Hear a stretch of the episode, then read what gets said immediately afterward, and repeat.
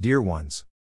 It circulated among the children of God the idea that man can control himself and take care of his body as he wishes.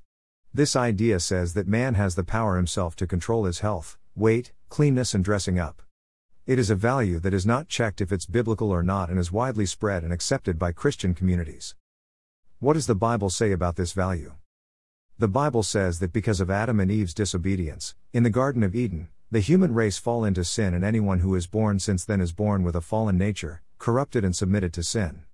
Just becoming a new creation in Christ and having the Holy Spirit who works is restoring man to live a godly life with autocontrol fruit of the Spirit in it.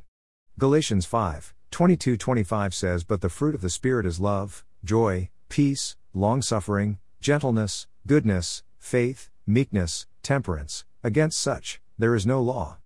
And they that are Christ's have crucified the flesh with the affections and lusts. If we live in the Spirit, let us also walk in the Spirit."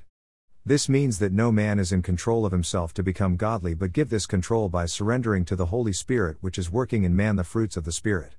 The auto-control is a fruit of the Spirit, not a result/fruit of human power and work. Which is the standard to reach by using auto-control as the fruit of the Spirit? God's one. Each of us is responsible to reach that standard as God is guiding us. The way to reach it, for each of us, is different.